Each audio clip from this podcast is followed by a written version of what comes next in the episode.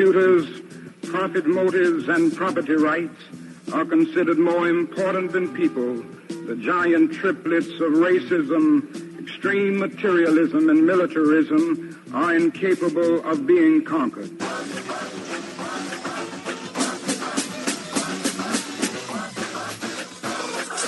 George Bush doesn't care about black people.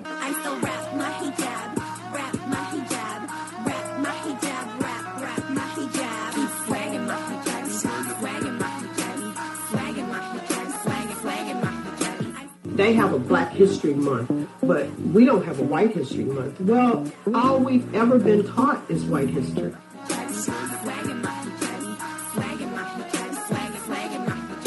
If it was not for the love and respect shown to me by black women, those right wing, ultra conservative, alt right haters, they would have me believe I'm too black, I'm too confrontational, I'm too tough, and I'm too disrespectful of them. But now I know I'm simply a strong black woman.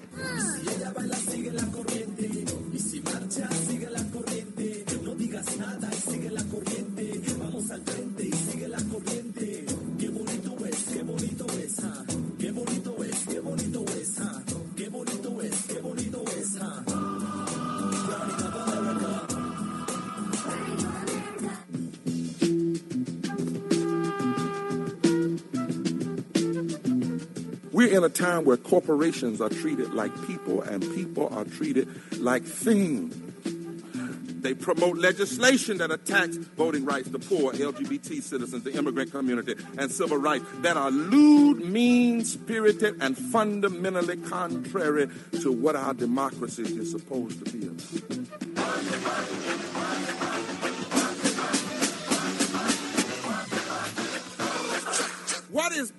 Is not what they are doing. What would be bad is for us not to fight back. Hey ho, let's go. This is 102.3 WHIV, and this is Resistance Radio, and we are broadcasting live from the Ace Hotel for Movement Mondays. Give it up, everybody. All right, that, that is the feisty crew. I love it. Kenny Francis, it's so good to see you. How are you? Looking handsome as always. How do you pull off wearing red pants? Like, how do you like? Do you go to the store looking for red pants, or does it find you? You know, style is just is what it is. You know, some of us can just pull off bright things. It just matches my bright personality. It certainly does. I'm personally preferring your. You look like you're a road. Now there are Oh, many look at ways that. I way. like that. Uh, I, uh, I still am smarting over the uh, Target version of Johnny Cash. It Yet still I know hurts, man. others may One of my all-time favorites. That was that was would the best dance break. a brother's call. He's like, he looked at me, he's like, you look like a Target version. Brother, where are Hurt, you? man. They told me that they came. It's great, great value. Target has great values. Brother, So we have a very special uh, edition of, uh, of They Resistance say Radio it today. One, because we are uh, broadcasting from the Ace Hotel, but we have several guests uh, on today. Uh, and uh, before we do that, Before we do that, I also want to remind folks, like I do at the top of every show, that you can find this episode and all episodes of our podcast by going to a couple places. One, you can find it Brother, on the station's website, which is whiv.whivfm.org, or you can find it on iTunes or Spotify or wherever else, wherever else you find your podcasts. Um, like you were saying, yes, we're excited for our guest today. Um, this was actually going to be a recap show event that was supposed to happen, but then Hurricane barely happened. See what I did there? Um, after Hurricane uh, weekend, it was canceled because of the threat of Hurricane Barry, but and now it's going to be scheduled. So this is a promo show instead of That's and, and also the kickoff of a, of a movement uh, as well. So before we do that, I, I just want to read a quick introduction here. That Lights for Liberty are a coalition of people, many of whom are mothers that are dedicated to human rights and the fundamental principle behind democracy that all human beings have a right to life, liberty, and dignity. Across the country this past Friday night on July 12th, Lights for Liberty, a vigil to end human detention camps occurred. Of course, as Kenny was just saying, due to our personal or our local weather events, uh, this was postponed until this Friday night, 7 to 9 o'clock uh, po- on Poydras uh, still. The uh, Light for Liberty vigils brought thousands of Americans to detention camps across the country, into the streets, and into their own front yards to protest the inhumane conditions faced by refugees. Outraged people from all over the country which shined a light on the horrific abuses of the Trump administration in human detention camps. So, very quickly, let's talk about some of the basic statistics of the detention camps before we introduce our guests. Which states detain the most immigrants? According to federal government data, Texas uh, detains almost 16,000 people. California detains almost 7,000 people. Arizona detains almost 4,000 people. Georgia detains almost 4,000 people. And Louisiana detains 3,143 people. How many people are detained in private immigration prisons? Over 60% of people that are being held are being held in privately run immigrant, immigrant prisons. For example, the GEO Group, uh, or what was formerly called the Corrections Corporation of America, which is now called CoreCivic. And together they detain about 15,000 people. And lastly, who profits from immigration detention? Again, according to federal government data, the GEO Group receives more taxpayer dollars for immigration detention than any other ICE contractor. In fiscal year 2017, GEO Group received $184 million, followed by CCA or Core Civic that receives 135 million for immigration detention related services. And lastly, how many asylum seekers have died in ICE custody? 24 immigrants have died in ICE custody during the Trump administration. And with that, I'd like to introduce the organizers for Lights of Liberty, Ms. Jenny Yanez, who is a community organizer and the host of NOLA Matters Islam in the Crescent City, which airs on Thursday night at 5 o'clock on WHIV. Salam alaikum. Wa alaikum salam. And also with us is Miss Sarah Myers, and uh, she will uh, she will do her uh, her own introduction. If you want to just do a quick intro. Hi, my name is Sarah Myers. Um, previously been involved in environmental and anti-racism work, and one of those folks who just couldn't take it anymore and had to get involved. So I'm here to support Jenny. We're so happy to have you. And then I think we have one more individual that'll be coming, and I'll, I'll make the introduction to Jose when he arrives. So, with, with that, do you guys want to talk to us a bit about uh, Lights for Liberty and what's going to be happening this Friday? So, as you know, the vigils all around the country were held on Friday while we were waiting for Hurricane Barely. Uh, I know, I know we joke about it. Only we can joke about it if you live in New Orleans. if you don't live in New Orleans, you're not allowed to joke about it. Uh, but we postponed it. It was a hard decision. We didn't want to postpone it. We were ready to be there, rain or shine. But it, was our safety, and also we were under curfew. So everybody was happy that it was just postponed. It's going to be this Friday at 7 p.m. in front What's of Friday's the date, ICE so offices. What's Friday's date so folks have it? Friday's date, the 12th? The 19th. the 19th. See, that's why I asked.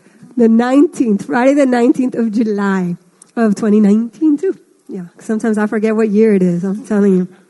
So we're going to be not in the ICE offices. My mom asked me that question. Are you going to be inside the offices? I was like, Mom, I don't, I don't think we're going to be personas gratas, but, uh, we won't fit in there either, but we're going to be outside and it's 7 p.m. on Poydras. It's 1250 Poydras. And we have expectations of quite a large group. Now, it's not large enough for my liking.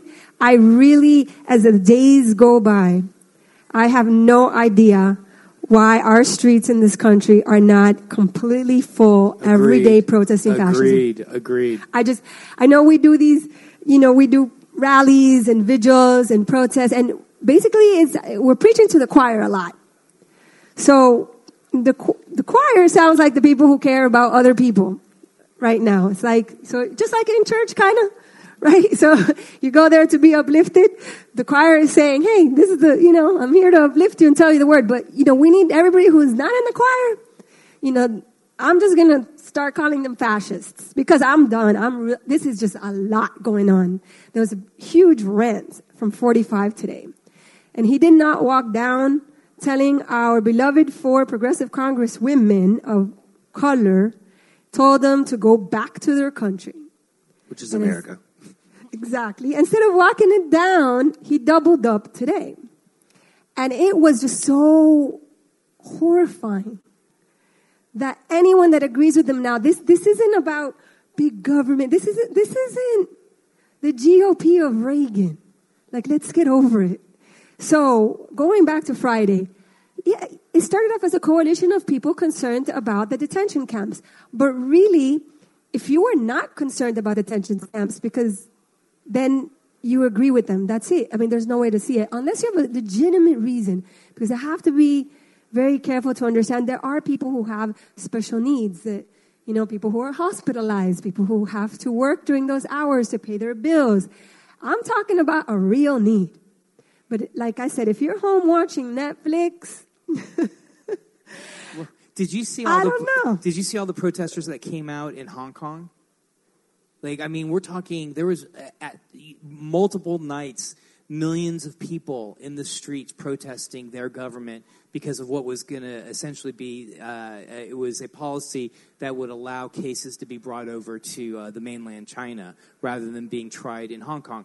That doesn't make the, the point. Is I was jealous to see the level of civic engagement there was in Hong Kong Right. compared to what we're seeing right now, which is we are shifting into fascism, open fascism, and it just seems like you know, doop doo doo doo doo, you know, open the window, and instead of hearing crowds and whatever, you hear crickets, which I wish I had my crickets. Uh, I sound think right that now. like I think like the way that I think about this is I think that the only thing that America is actually exceptional at is only caring if it personally affects you. I think that's the only thing that is Yep. our country. First thing I thought of when the idea of said that. American exceptionalism is a false idea. Except the only thing we've ever been good at is oppressing other people and only caring about ourselves. Like America as a country and as a society often behaves in the way of just like squirrels squirreling away their own little acorns and saying, "I've got my acorns.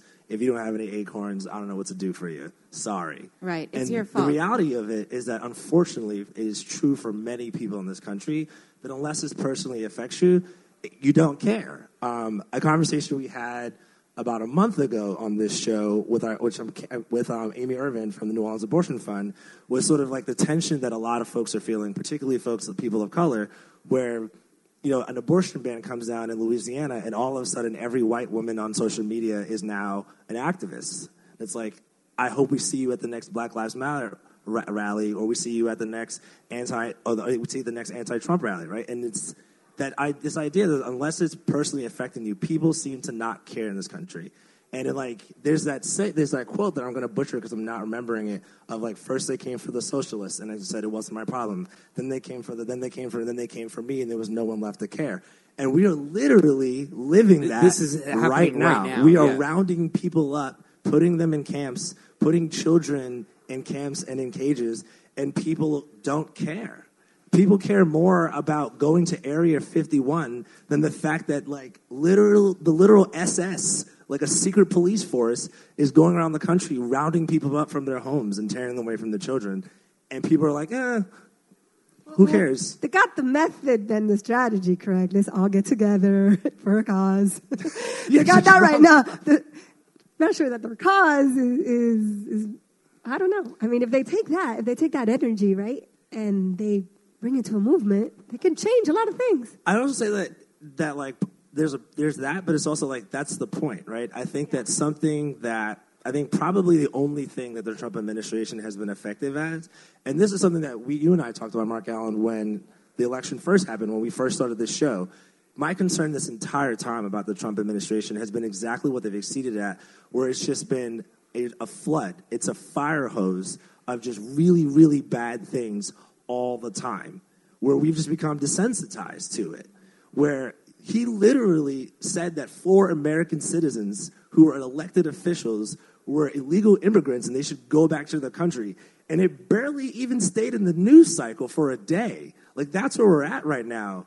And, like, this and is a- did, and the press didn't call it what it is, like which this, is this racism. this is a man who out loud said that he could shoot someone on Fifth Avenue, and his supporters would support him any like anyway. And I'm starting to believe that that's true because this is this is a strategy. It's a real strategy that you just do this all the time. And the really, really, really, really bad stuff, people will stand up and people will say no. But in between, you have all this like abhorrent systemic things that are getting passed that no one's paying attention to, that no one cares about. And then all of a sudden, we're going to wake up in Gilead, and people are going to wonder how we got there. And so, one of the things that we want to do with this vigil is capture the energy of those people who are sort of newly outraged and you know drawing a line in the sand. And, and so we want to take them and we want to connect them to the work that's already being done. We want to connect them to the people who've been working to support immigrants here in new orleans and around the state of louisiana for years. So you know there's a number of things that people can do to get involved right now. One is to sign up with um, the Detention Lifeline. You can sign up to help be a translator interpreter, or you can also sign up to um, sponsor um, an immigrant who's in detention. Most of the immigrants in detention here in Louisiana, they have family members who will take them in, but they are not being given their deserved parole hearing. And so, but there is a small minority of, of, of immigrants being held in detention who don't have anyone to sponsor them. Um, so that's a big thing, opening your house, but you know, it's definitely a need. And that's just uh, one organization that we're connected with and that we're, we're trying to help connect all these people who are going to come out on Friday with. If you're tuned in, you are listening to 102.3 WHIV LP. This is, we are broadcasting live from the Ace Hotel. This is Movement Mondays and Resistance Radio. Uh, my name is Mark Alendary. That's Kenny Francis over there, uh, looking as uh, handsome and debonair as always, uh, with making his, his hurricane jokes. That was barely funny. Uh, uh, today with us is the organizers for Lights of Liberty. That'll be happening this Friday night uh, on on Poydras, 1250 Poydras from 7 to 9. More information can be found on the Facebook invite page for Lights for Liberty in New Orleans. Miss Jenny Yanez and, and Miss Sarah Myers. Thank you. What are you laughing about? You said the Facebook. Oh, did I, say? I was saying the Facebook invite page. He's making me feel 51. It's on the it's on the It's on the Facebook. And I want to stress that we do have an, um, an, a, a page for the event on Friday, but uh, as we said, we want to Yes, turn let's this talk into a about- right. movement. And so there is a Facebook page that you can join for the coalition. And so this is something that we're doing particularly here in New Orleans. And we have a coalition of a number of organizations um, that we want to help move this forward and not just have this vigil and then have all of that energy disperse. So I guess it's a good time to mention that there are some people who will be speaking at the event, and some people who you know may not be speaking, but they are they support the message uh, of really what's going on with the concentrate. Well, some people call it concentration camps, some call- call it detention what it camps. is. So Con- they are uh, concentration yeah. camps. So some of uh, the local supporters, and I don't know, can I read it out? It's, our list is Yeah. not as long as some other other cities. There was how many cities, Sarah?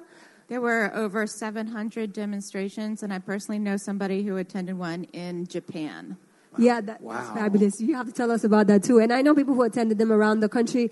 Believe it or not, there are Muslim women speakers at these events in cities all over the country. I believe it. I think y'all believe it by now too. Uh, but that I call, I'm calling our vigil for those. So for those in the back, because we're coming a week later. So if they didn't hear it last week, well, we're gonna be uh, out there on Friday. So these are some of the uh, the names I wanted to share. So Mayor Latoya Cantrell's Office of Human Rights and Equity. That would be Mr. Vince, and his long last name Vincenzo Pasquantonio. Pasquantonio. Will he Um, be speaking? I believe so, He- but I don't. I'm not completely. He was he was uh, confirmed to speak last Friday, and I'm in the process of confirming either him or the mayor for this Friday. And then, of course, there's the Indivisibles, which includes Metairie and New Orleans Indivisibles. Uh, Baton Rouge Indivisible is aware of it, and they, you know, they may drive over here. Uh, Puentes New Orleans, Nuestra Voz. Uh, Bethlehem Lutheran Church, First Grace Methodist Church, New Orleans Grannies Respond, or Abuelas Responden. New Orleans Human and Secular Association. Of course, WHIV-FM. People's Assembly, East Jefferson Interfaith Clergy Association, Step Up Louisiana, and what should have, you know, been also mentioned on, on the top is the Congress of Day Laborers. So, el Congreso de Laboradores, Congress of Day Laborers, uh, we have been working and learning from and with their organizers from the start because they are this is this is just a vigil and then from the vigil like sarah said we're building a coalition to continue actions and not just awareness but actions to join this national movement to close the camps but congreso has been on the ground with undocumented workers for many years and so of course you know we've been asking and how we can grow and what is the right message. And there's a simple message close the camps. I mean, it's a simple message close the camps. So, why the camps there? We don't even need ICE, abolish ICE. So, though it's, it's the same message close the camps, abolish ICE. Some people think abolish ICE is a radical message. I've been seeing, I've been seeing photographs and pictures and articles more and more, and many people have seen of newborns being separated from their mothers. Newborns. Eh, uh, We can talk forever about the, the criminal injustice system, of which Louisiana is the capital of the world, but the point of detaining people is because they are either a danger to themselves or others. I mean, that's just, just agree with that. that. That's a concept of that, which we abuse. But why are you detaining a newborn or his mother? There's no reason. Our country unless does you want to asylum. They're asylum fear. seekers. Exactly. So, th- so It's about fear. at this point, at this point, we just need to call it what it is. If you are okay with newborns being separated from their mothers for which have a legal right for asylum, then abolishing those that are doing this is actually a rational call, not a radical call. Yeah. I mean, it's just time that we tell I was, them. gonna, I was going to just say that I think we also need to abolish Homeland Security, for that matter. So I think abolishing ICE is appropriate. I would even Totally go one step further to, and then the, the new voice that you're hearing here is one of my favorite people, and somebody who uh, I think will do some some spoken word for us in just a moment. But Jose Torres Tama, who is a performance activist, a poet provocateur, and producer of the Taco Truck Theater, and he likes to remind us that there is no guacamole for immigrant haters. Yes, no, thank you. And uh, Jenny, that's really brilliant. Yeah, so, you know, I use that as a comic battle cry uh, because literally, if you love the food, why dehumanize the cooks, right? That's what this country does. Uh, when it comes to uh, foods from all over the country, we're basically, all over the world, we're basically a food court cultural appropriation, right? And, and the most cultural appropriation Tuesday is what's called Taco Tuesday all across the country, right? Grammar schools, colleges, they all have Taco Tuesday. But who makes those foods, right? Who are the people that actually originated those foods? Like, you know, if you don't like Muslim people, then no tabbouleh for you, no hummus, right? No, really, like, let's get real about Yeah. that. Uh, you know, there's also, we forget about, so uh, for all of you that may not know me, uh, I'm also a renegade scholar. And just to let you know, I call it the United States of Amnesia, right? Because this is nothing new. Let's just, I'm developing a new project actually called the United States of Amnesia from Fugitive Slave Act to Zero Tolerance. So let's forget, let's not forget Fugitive Slave Act 1793. Okay, Indian Removal Act, straight up. They weren't even trying to be euphemistic. They could have called it Operation Iraqi Freedom, right? Some jokes I do just for me. So uh, there's Chinese Exclusion Act, 1883. There's Operation Wetback, 1947. But before that, we had Japanese internment uh, by FDR, the, the you know, the regal, uh, the celebrated FDR, who decided to intern Japanese people. Now, I always wondered, you know, because I have a tendency, they call me El Señor Boca Mucho Grande, right? You know, it's Mr. Big Mouth. And sometimes I ask myself, self, you know, I just ask myself, so we're, we were fighting, right? And you got to use humor because this is some really traumatic stuff. So we were fighting the Germans, and obviously the Japanese were involved, right? And then why did we not intern German people? Why did we have German camps?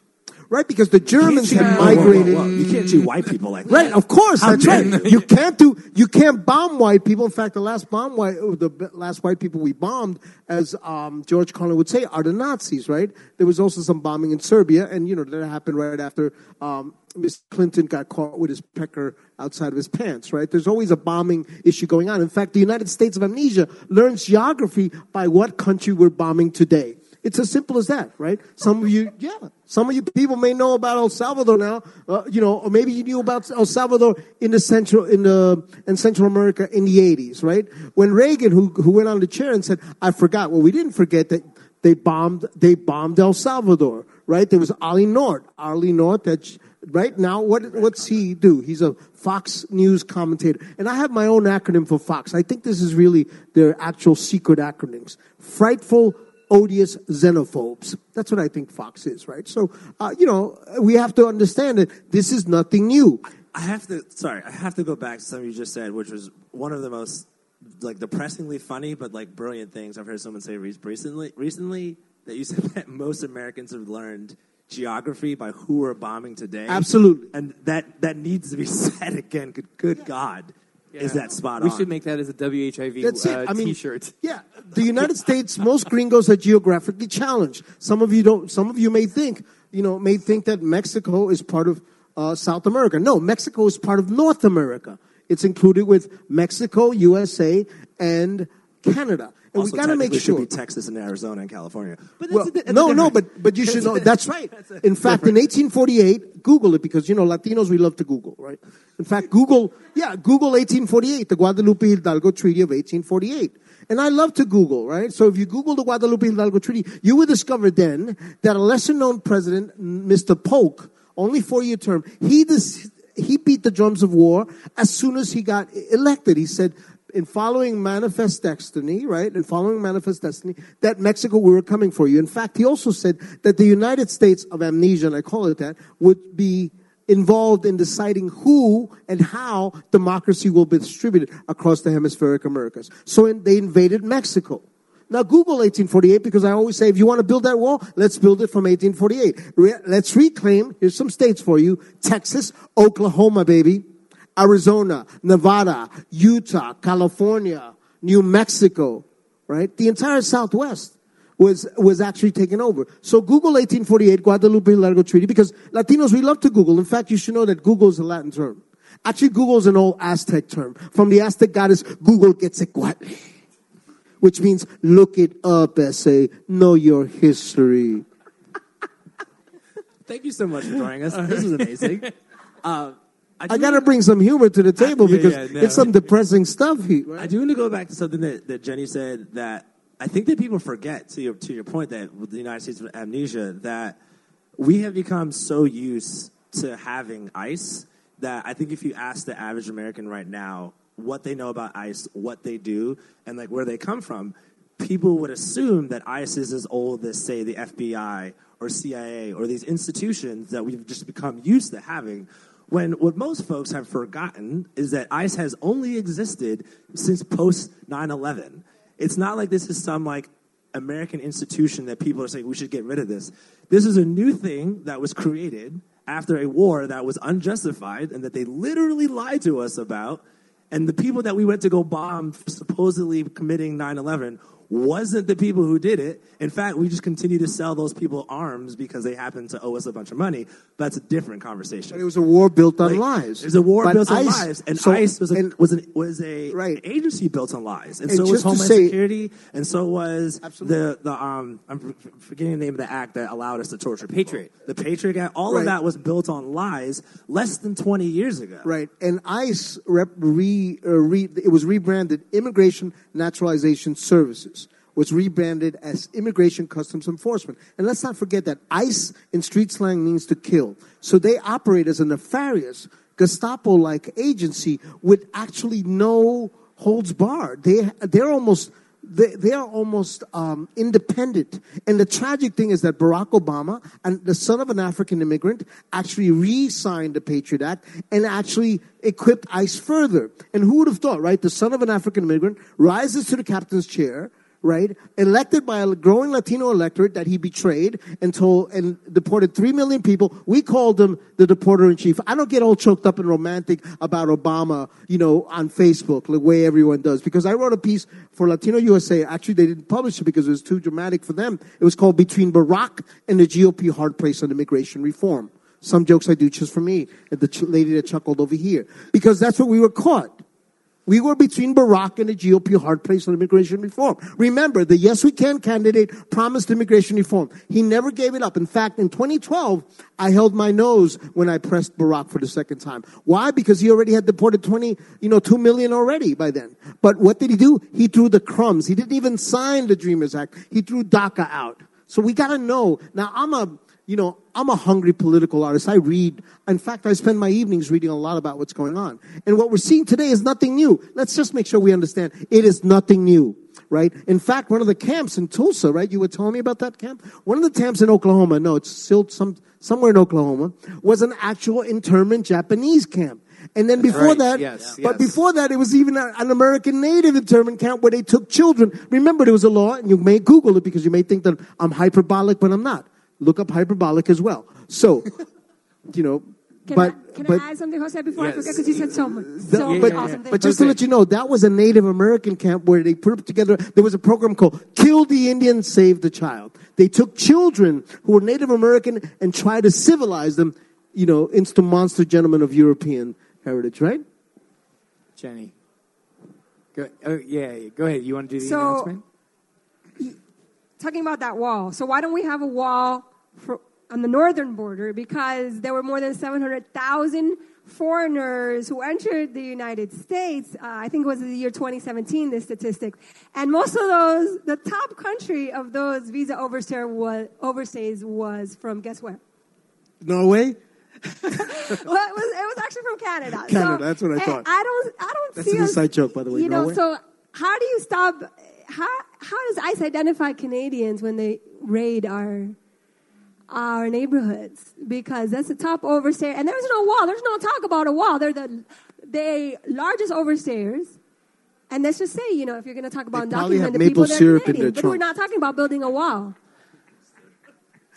Uh, and Maple syrup in the trunks, man. like You like- maple leaf. The, and the other thing is that you, you know, you said about Latino. Yeah, we, we are Latinos, but means we're completely American. So we ain't going anywhere. No nos vamos a ningún lado. We're not going anywhere. Let's Latino think about is this. a is Are people- self-identified. Uh, this is how we self-identify. But it mean it's about our heritage, right? But we are American, and there's um, about a million Latinos registering to vote every year. Every day, baby. I'm, try- I'm trying to get more. As a matter of fact, I think that the statistics of scared. Latinos, I think there's a, a tiny higher percentage of Latinos in the United States right now than there are African Americans. So I think that that might have something to do with all of this. Let's remember, if it was Irish or Italian immigrants at the border, they'd be giving them pizza and, you know, cannolis. They'd be like letting them in. You know, yeah, I mean, come on, Irish and Italian immigrants, come on, we got your cannoli here. You got your, uh, you got your ice. Come on, I'll give you some ice. Right. Some Italian, Italian mafia people would be letting them in like crazy, right? And let's not forget the mafia was founded like here. that, you know. No, it's not always like that. In fact, Irish and Italian immigrants, when they migrated here, they had social services organizations to help them assimilate into the greater power structure. And that's the problem. We have Irish, we have Italians, we have Germans who have migrated into whiteness. Why? Because whiteness offers them a power and a privilege. And therefore, let's not forget that our people at the border, El Salvadorians, they're Mayan. Okay, most of the Mexicans here who have reconstructed the city, they're Zapotecs, they're Aztecs, El Salvadorians, right? It's indigenous people. This is another post-colonization, you know, uh, brutality of our indigenous people. Let's not forget that. The hell with the term immigrants. Are you kidding? I was born in Ecuador, South America, raised in North America, in New York City. That's why I talk so fast, right? And I've even given up coffee. But imagine that. I'm more South, more American than most of you, born in South America and raised in North America. And I think it's important to remember that, you know, Hondurans are not new to the city of New Orleans. That, um, and a lot of the, the immigrants who are seeking asylum are from Honduras. And that, um, to my knowledge, it goes all the way back with the banana import industry. And then, of course, with Katrina, we saw another influx of Hondurans this city would not have been rebuilt after Katrina were it not for the Hondurans. And I work in the construction industry. Absolutely. I work in the construction industry, and you know, I know that um, positive stereotypes are still stereotypes, and they have negative effects. But like the guys that I know, they work so hard. They work so hard, and they work seven days a week if you let them. And um, you know, they never got their proper due after Katrina. And um, I think it's just important to remember that Hondurans belong here just as much as anyone else. And I want to share real quick some numbers that we got from um, Homero Lopez with, how do you say, Isla? What? Isla. Isla. Um, and he's a lawyer who is working to provide legal support to the immigrants that are held in detention camps here in uh, Louisiana. As of last summer, when they started Isla, there were about 2,000 immigrants detained here and at two different camps. Now there are 7,000 in Louisiana in 11 camps, and by the end of the summer, they're projecting to have 15,000. That's more than any state other than Texas or California, and we have a much smaller population than both of those We're states. really good at arresting people in Louisiana. And you know, Really it's it's one of the unintended consequences of, of criminal justice reforms that suddenly you have these private prisons that need bodies. And oh look, here's ICE. And you know, these these these prisons are located far away from urban centers, which makes it very difficult for families to visit and very difficult for folks to get legal representation. And so um, ISLA is one of the organizations that we're going to be helping support and helping them recruit volunteers because they have a staff of three and they certainly can't handle this explosive influx. So I, I just want to add something to your numbers because I think they're very important. But I think that, uh, as with a lot of things that we talk about on this radio program, is why is it that we're seeing this is follow the money. And if you look at what it costs to put somebody in a Louisiana prison, it's something like twenty four dollars and like thirty five cents or something that the Louisiana state pays prisons to keep bodies in jail.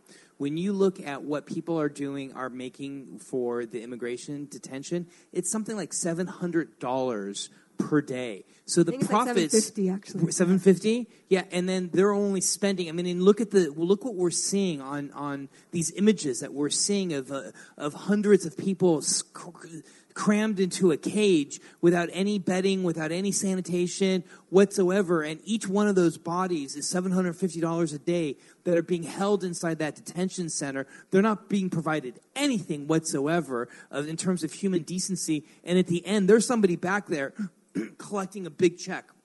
And we're making profits, and that is another thing that's unique to America as well. That Um, is a very good I point. find it fascinating that sort of like there's a national conversation happening right now with average Americans around the fact that airplane prices for tickets continue to rise while they continue to cram more and more people into airplanes. And Americans seem to understand the basic economics of that of the airplane companies are making more and more money while making us more and more uncomfortable and having more and more delays and people getting booted off flights and it's becoming a nightmare to travel. And Americans can understand that in a very simple way, but they can't seem to understand if there's a company that's being paid to detain people that the way the treating them the least humane way possible, cramming as many of them in there as possible so you keep margins as high as possible, that's something that people can't fathom is happening. And uh, the, the sort of like so again, the amnesia, the like purposeful amnesia that folks have that this is simple. These are simple things. What we're simply doing is we're all sitting around and we're standing idly by while people are literally profiting off the suffering that our the state is doing. Was that is that- by definition fascism. Like we're not being hyperbolic. That is the literal definition of fascism. And like I think the thing that I find crazy is all these people who are who just love the military and just love the armed forces. And I'm not saying that like I hate veterans, but I'm saying that like all of these people whose like grandfathers were literally fighting Nazis are who who are so proud of that.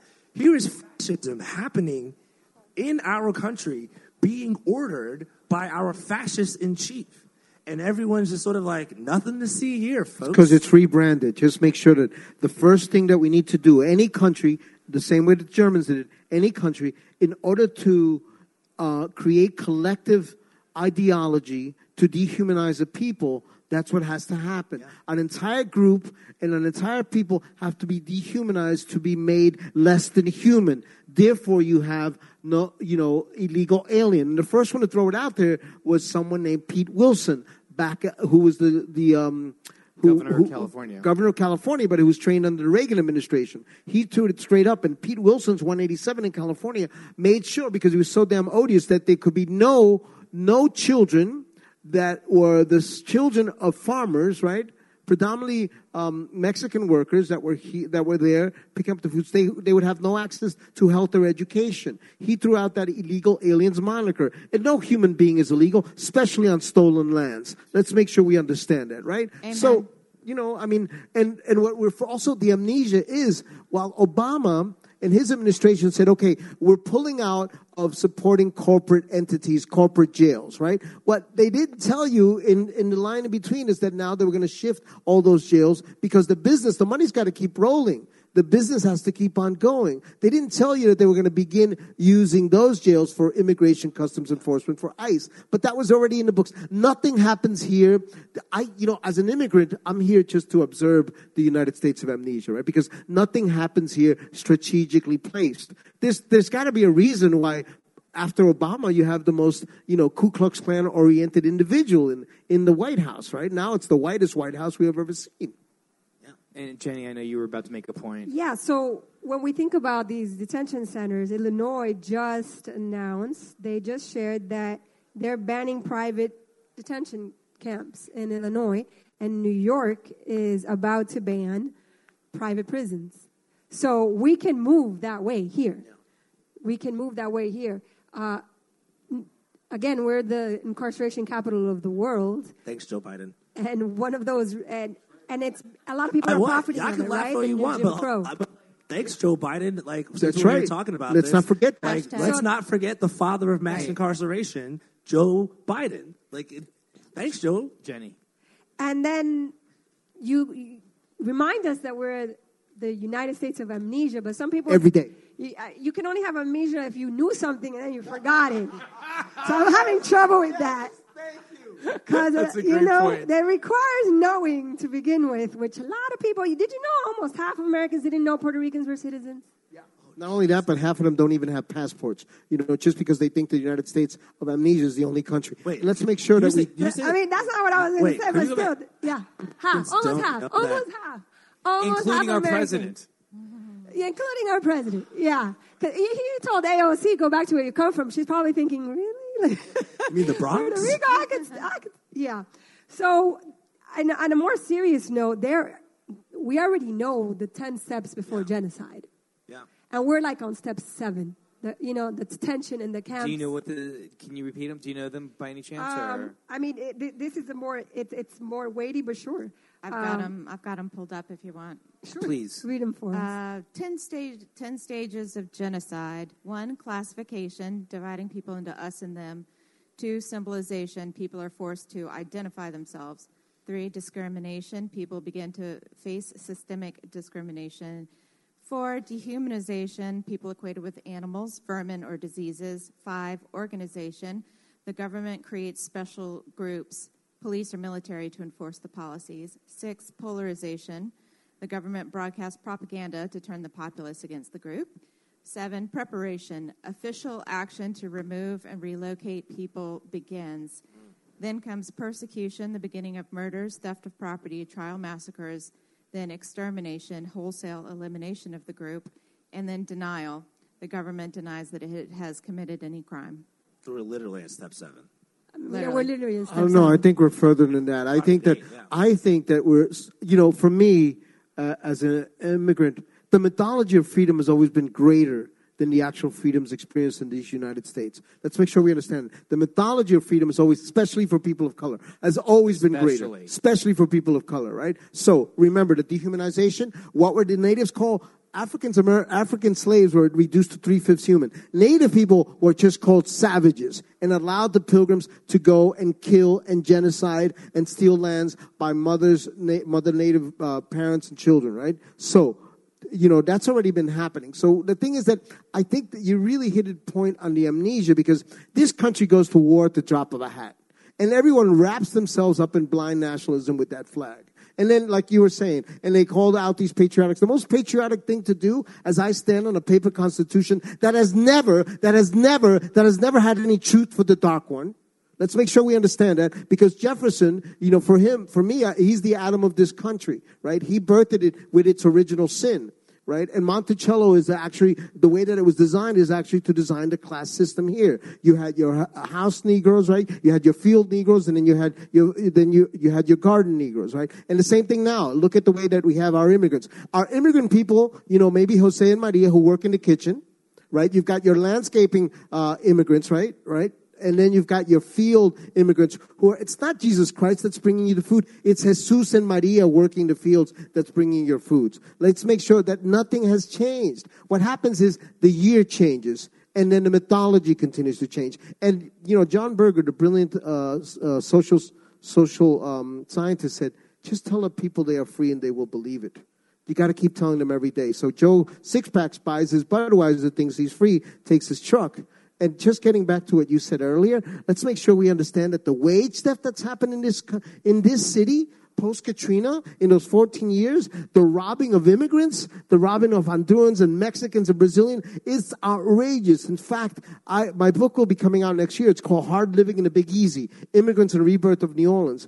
And it will show us that during this post Katrina period, this has been one of the largest eras of labor exploitation in the country's history, right? Well, the theft. You're talking about The wage the, theft. wage theft, Yeah, but the, the biggest not- theft was the United Fruit Company. Oh, United Fruit come Com- here to begin Oh, absolutely. That was a Yeah. that was the theft of an entire nation's. Absolutely. They perpetrated dictatorships right from here, from Canal Street. We- that office that's now the insectatorium. We created the plantations, and then when we completely took away all the resources and left them with nothing, and they came for to feed their families and themselves. Now they're immigrants. But that's the strategy for the whole of South America. We are we, the captains of pillaging are right here in, in the United States. I mean, so you know, the People's Assembly is inviting me to talk about U.S. imperialism uh, for this big gathering, and I did a, I did some research a while back on all the dictatorships that United States has supported. I'm just going to throw out a couple: Trujillo and Dominican Republic, right? Uh, Somoza family dictatorships in Nicaragua, right? Um, you've got Pinochet in, in Chile, and actually the, the, the Bush elder that just died, they celebrated him, but no, he was the CIA in charge who actually spearheaded that attack to the to de- democratize Allende, the socially, you know, um, he was elected- a socialist and he was had very very he was very popular uh, in Chile. And actually that was the first 9/11 when uh, Pinochet right. when Pinochet was placed in office it was because uh, obviously the the, the uh, Alejandro wasn't going to do any business with the U.S. whatsoever and of course they put a strongman in in fact all dictatorships if you think about it the ones that the U.S. supports are all strong people or strongmen that are going to do business uh, Batista with yeah in that are going to do business with the U.S. And just real quickly, before I turn the mic over to you, when you look at the two countries that we're trying to fight wars with right now, Venezuela and Iran, right? Why Iran? Why Venezuela? Uh, when we have countries all over the world with strongmen and dictators, obviously it's because there's oil there, and those are the two countries that are not doing business with the U.S. And they uh, certainly in Venezuela are, are, are socializing the the profits of, of their oil, what what little there is uh, right It's always about business. You know, I think we're so brilliantly fooled here. I, I think it's what, what I find that's really amazing about this country is that you have a propaganda machine, not just Fox News. That's that's one. You know, as what's his name used to call it. I I don't think I could say it on radio, but Bull something mountain, right? But um, the propaganda machine that you have here that pimps Christian Aryan narratives continuously is Hollywood. Let's make sure you understand it. Hollywood. Continuously pimping Christian Aryan narratives where all the heroes and the sheroes predominantly are always white. And therefore, we celebrate when a movie like Moana comes out or a movie when, when there's people of color, the Chinese movie that came out, right? Whenever there's someone of color that the Black Panther, right? It's deeply celebrated because we are so hungry and starved because we are continually marginalized. Yet we are the power. We are the power. And I don't, I don't really care for this term people of color. I think it should be melanin people of power. I'm just saying. See, you're laughing, but Um, I'm serious. So as we start to run out of time here, something that we like often, not often, but like I think one of the things that we try to focus on in our show is give folks like stuff, something actionable to do. Right? I think folks have learned a lot who have been listening to this. Um, a question that I have actually got a lot, um, and as most folks who listen to the show know, that as I'm one of the steering committee members of Indivisible New Orleans, um, and a question that we've gotten a lot is there's a lot of information out there of like what folks' rights are if ICE shows up at your door. Um, but I think a lot of folks are asking if you're at home and ICE shows up at your neighbor's door, what do you do? Um, and so I'd love for us to have a discussion before we go of if you know these ICE raids are happening. They're happening all across the country. They started last week, and they're I don't think they're going to stop until we make them stop. What should someone do if ICE shows up at your neighbor's door? Well, there's a good chance that ICE won't show up at your door unless you're brown. That we already know that. Yeah. But we have brown neighbors, which is what I assume you're asking. Yeah. That you know, if you know someone that may be in danger, what would you do? Because if you are a person that is, you know, in danger of being detained, then definitely the work that comes before is that you should be part of an organization that advocates on behalf of, of immigrants and asylum seekers like Congreso, like Congress of Day Laborers. So it, it's kind of like prevention, and, and we have a doctor with us, but prevention is always better than the cure. So yeah, we already know these things are going to happen, so we need to be prepared. So one way to be prepared, being isolated is very, you're making yourself very vulnerable. So you need to be connected to as many people as possible. So if you yourself are an undocumented worker, you need to be connected to these um, advocacy organizations, these like Congreso. However, if you know nothing uh, and you're a neighbor and you see ICE around, you can go and and I, I had a conversation with Kenny a little bit about this before. Your first gut reaction, if, if you have any heart whatsoever, is to feel somehow upset or angry at these people. But you should be calm like a 911 call because you should be calm because it's not about you, right? You may save someone's life. So being upset and being angry at that moment might get you arrested, and then you cannot help the person that you're you you may be able to help. So there is a number. Uh, Cong- uh, Congress of Day Laborers has a number that you should call if you see any ICE agents or any other law enforcement vehicles, and you're not sure what they are. It's just you just call them, and then in the meantime you go up to and Sarah's going to share that with us. But in the meantime, you can go up to the agent or the officer and say you know, hello, good evening. What agency are you with? What are you here? You know, do you have a warrant? Are my neighbors dangerous? I mean, why are you here? Who are you? And you can record it. You can tape it. If you're in public, you could tape it. Again, remain calm because there's no reason to, you know, it's hard to do that. I, I mean, I'm just, I'm saying that like, it's easy, but all the information that we have, there really should be no human of conscience that is willing to work for ICE. I mean, you, it, the major form of resistance. You shouldn't work for them, period. And the story. And there's this this one man who I think it was a couple of years ago said, "You know what? I can't do this anymore," and he quit. And they tried to get him to stay, and now he's an activist, and he's is, he's in the movement to to abolish ICE. And he was on the uh, he, he was employed by ICE. But anyway, remain calm. Give the call the phone number from Congreso, which we're going to give you. You can tape. You can say, "What agency are you with? What are you doing here?" And then hopefully they'll pick up on the phone, and then you follow instructions from there. Stay in that area. If you can have other people, you know, some people call them allies, but if you could just have any humans around you, uh, and record any interaction if necessary. Remember, you do not have to open the door to anyone, anyone absolutely at all. In the case that there's a warrant, it has to be a specific kind of warrant. Judicial warrant. It has to be a judicial warrant issued by a judge. I'm going to and go check ahead and for a judge's signature. Yes. That's what I keep reading. Sometimes they'll slide a warrant under the door, uh, and then uh, there will be no signature. And if it's not signed, do not open the door for those ICE uh, individuals. So I want to go ahead and give the number for Congreso. The, this is the emergency number only if um, you see ICE around, and it's 504 655 9815.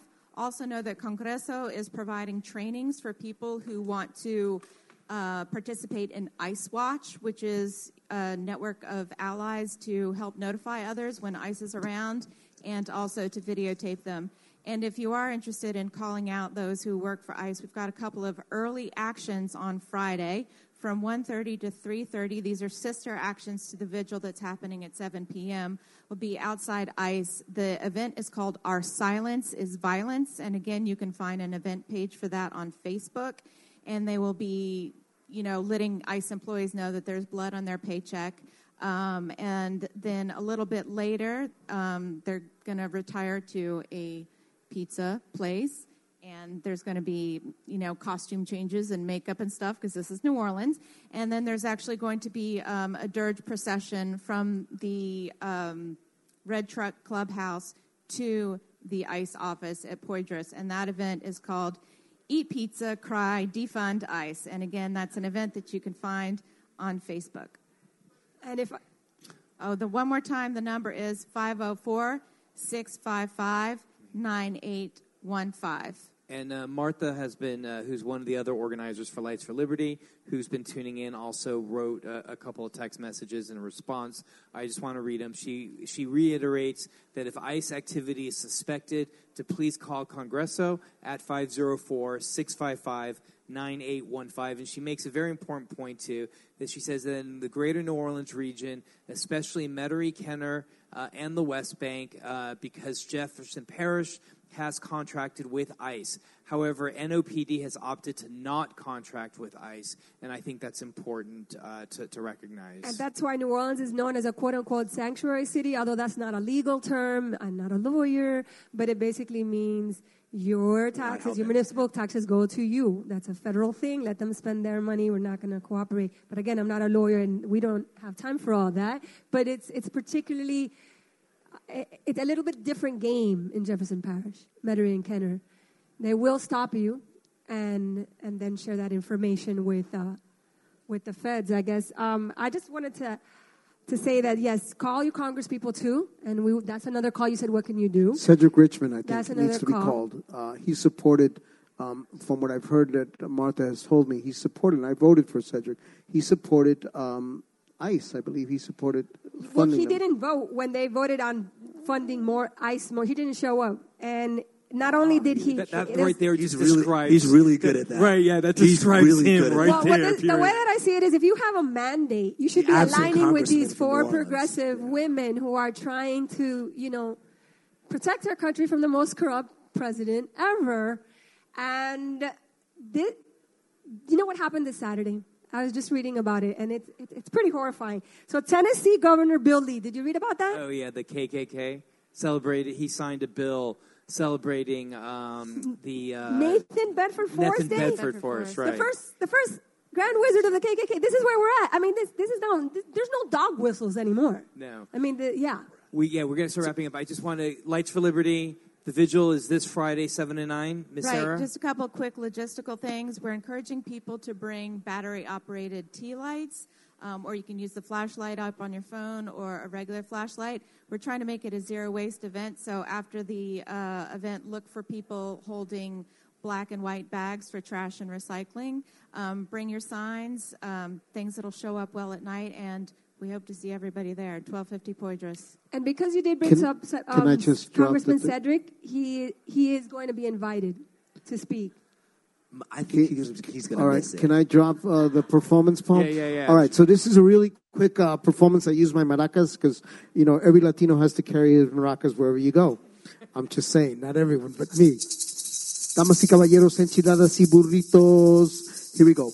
Alfilen los oídos, despierten la subconsciencia y ajusten sus cinturones filosóficos. Do not be afraid, amigos y amigas, porque se habla español aquí. Do not be afraid of the Spanish language because tostitos are here to stay. In fact, we are new and improved, fat-free, and good for the economy. So if you are bilingually challenged, sharpen your ears, awake your subconscious, and adjust your philosophical seatbelts because it's still early in the new millennium of the 21st century.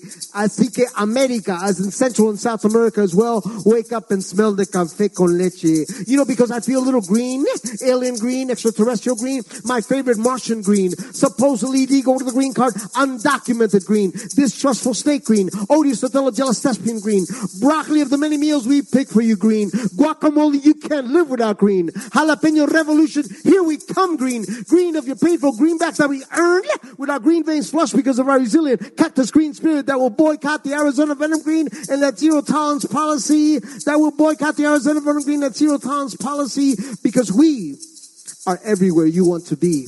And remember, no human being is illegal. No human being is illegal. No human being is illegal. Ningún ser humano es ilegal. Ningún ser humano es ilegal. And I've got no patience for people without consciousness anymore.